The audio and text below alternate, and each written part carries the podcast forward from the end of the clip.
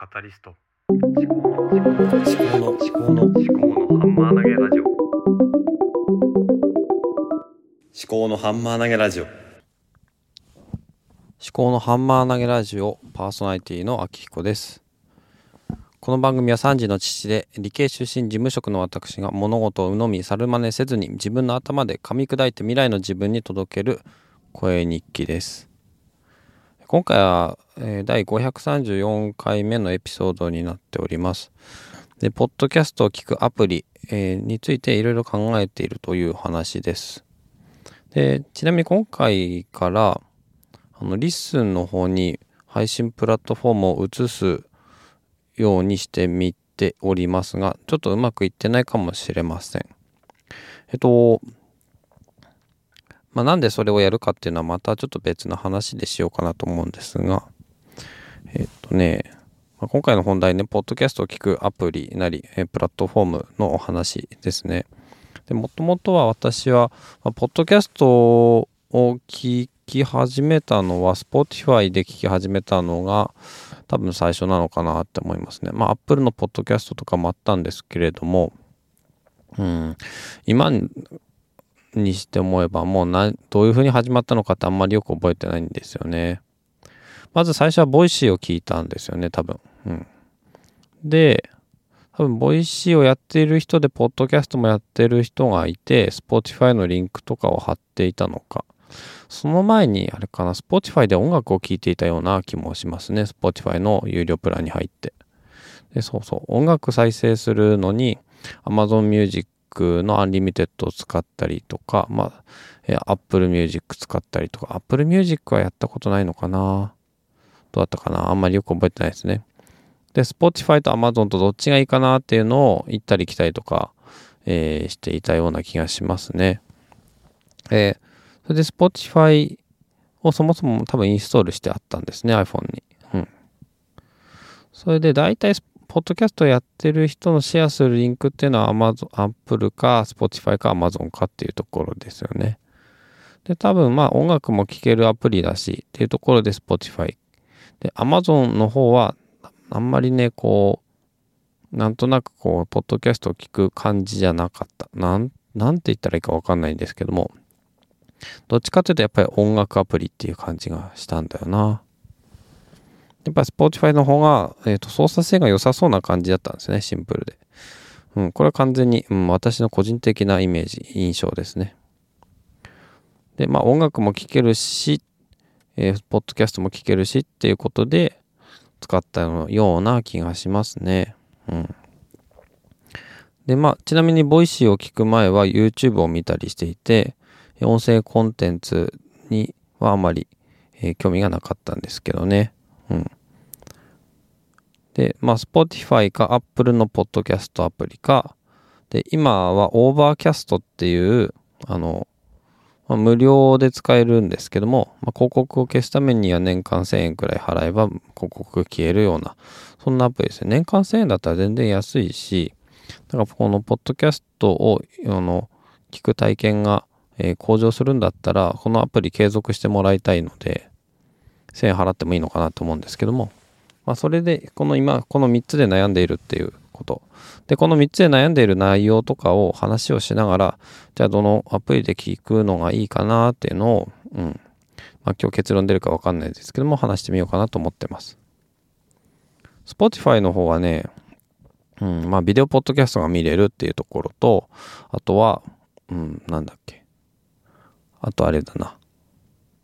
Spotify 独占配信の番組が聞けるっていうところ。まあこれが大きな特徴ですかね。あと現時点で、えー全部の番組ではないようなんですけれども、エピソードの自動文字起こしが表示されて、で、それを見ながら聞くこともできるし、自動文字起こしのされた画面をシェアすることとかもできるんですよね。それは結構なんかね、いいなぁと思ってますね。で、Apple の方は、えっとね、ステーションっていうのが作れるんですよね。あの、まあ、プレイリストみたいなもんですね。その、ポッドキャスト番組をちょっと束にして、例えばニュース系のポッドキャストとか、えーなんだろうな、リラックス系のポッドキャストとか、そういうポッドキャストをグループにすることができるんですね。多分これはね、Spotify ではできないような気がするんですね。で、あと、 Overcast の方は、えっとね、これは特徴的なのは、ポッドキャスト番組ごとに再生速度を設定しておくことができるんですね。それが結構特徴的。だから番組によって早口気味の番組とゆっくり喋ってる番組とかがあったりして、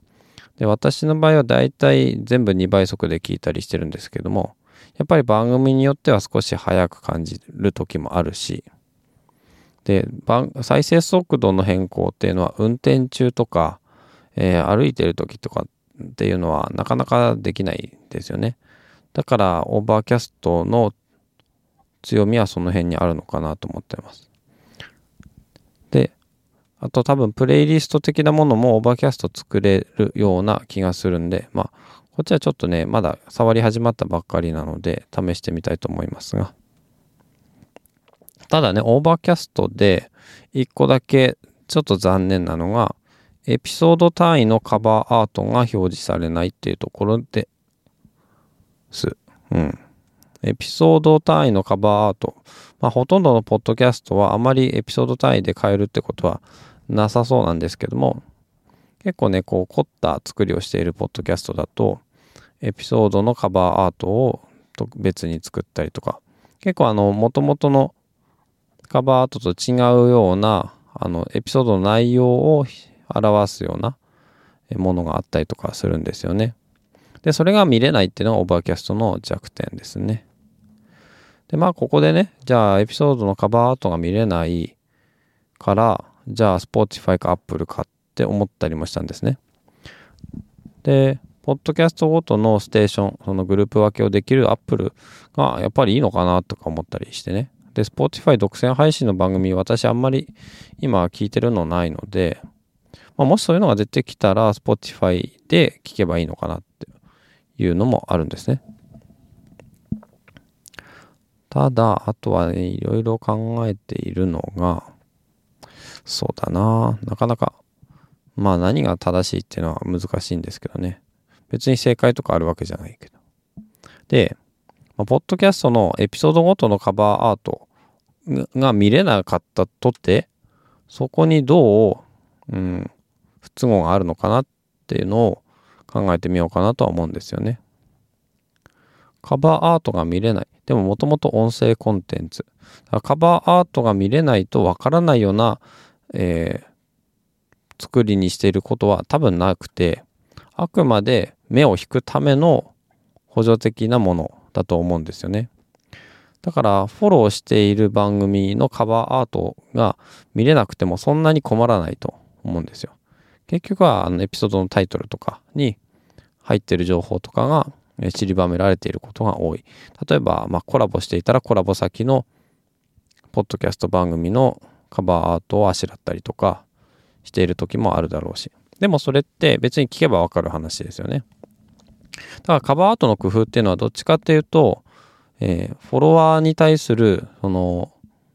訴求ではなくて、新規リスナーをどう獲得するかっていうもの。エピソードごとのカバーアートを変えていくっていうのは多分その辺にあるのかなと思うので、とするとね、ポッドキャスト再生アプリでカバーアートが出るか出ないかっていうのは、どちらかというと配信者側の視点で、えーの話で、リスナー側としては別にそこはそカバーアートが見れなくても気にすることはないのかなと思ってます。ただ今一個だけね、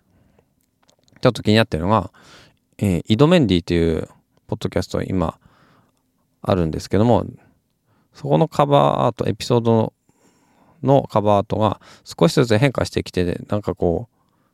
う、裏側が少しずつ右上から剥がれてっって見えるような感じになってるんですよね。これが最後どうなるのかなっていうのが気になってるんで、まあそういうのはね、気になるのは Apple とか Spotify とか見れば、まあわかるし、最後種明かしが多分されると思うんで、その時にもう一回見返してもいいと思うし、まあ音声だけ聞いてる人が取り残される世界ではないと思うんですよね、ポッドキャストっていうのは。もちろん盲目の人とかもいるかもしれないしね。だからね、その100%を、なんだろうな、味わい尽くさなければ、なんか損をするとか、そういうふうに考える必要はないのかなと思いますね。まあ、あくまで音声コンテンツなので、音声体験のが心地よいあり方で、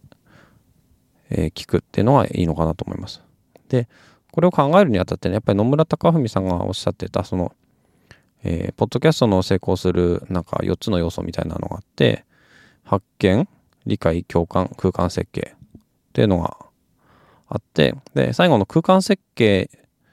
のポッドキャストについては、やっぱりあの1倍速とかで聞いた方がいいんだなと思って。例えば、ワクワクラジオですよね。あの、1、10分、10分間っていうものなんですけど、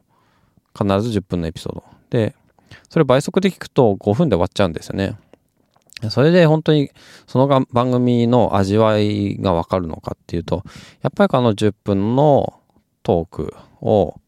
え10分間で聞くっていうのはいいんじゃないのかなと思うんですね。で、それができるのは、やっぱり Overcast しかないんですよね。と考えると、やっぱおのずと Overcast に、え落ち着くのかなと思いますね。あとはまあ、Spotify で聞いてたら、あの、X にシェアするやり方とかっていうのも今のところ結構定着してたんですけども、 Overcast だとちょっとね、うまいこといかなかったりするかもしれないんですが、まあそこはね、あの、iOS のショートカットっていう、ちょっと簡易プログラ、簡易プログラミングアプリみたいなものを使って、まあ、 Overcast 独自の、あの、文字列とかをうまく使えば、なんか同じようにできるのかなとは思うんですけど、ちょっとね、この辺は余談にはなります。はい。まあ、あとは、ポッドキャストをね、X でシェアするときのハッシュタグをどう管理するかとか、そういう問題もいろいろあるんですけども、まあ、その辺は、まあまあ、あの、どちらかというとおまけみたいなものなので、まず、えー聞くというそのもの、聞くという体験そのものを自分が心地よいと思えるような、そういう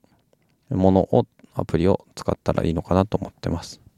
というわけでですね、まあ、今喋りながらですけど、まあ、うすうす、えー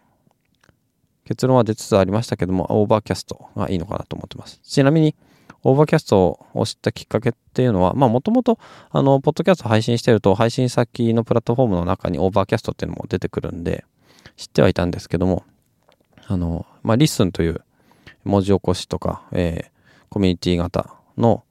えープラットフォームがあるんですが、そこで、まあ、ヒロヒロシさんが、あの、 Overcast で LISTEN でフォローしているものとかを聞いているとか、そういう話があったので、なんか便利そうなアプリあんあんじゃんと思って、ちょっと使ってみたっていうところですね。はい。では今日も最後までお聞きいただきましてありがとうございました。ではまた。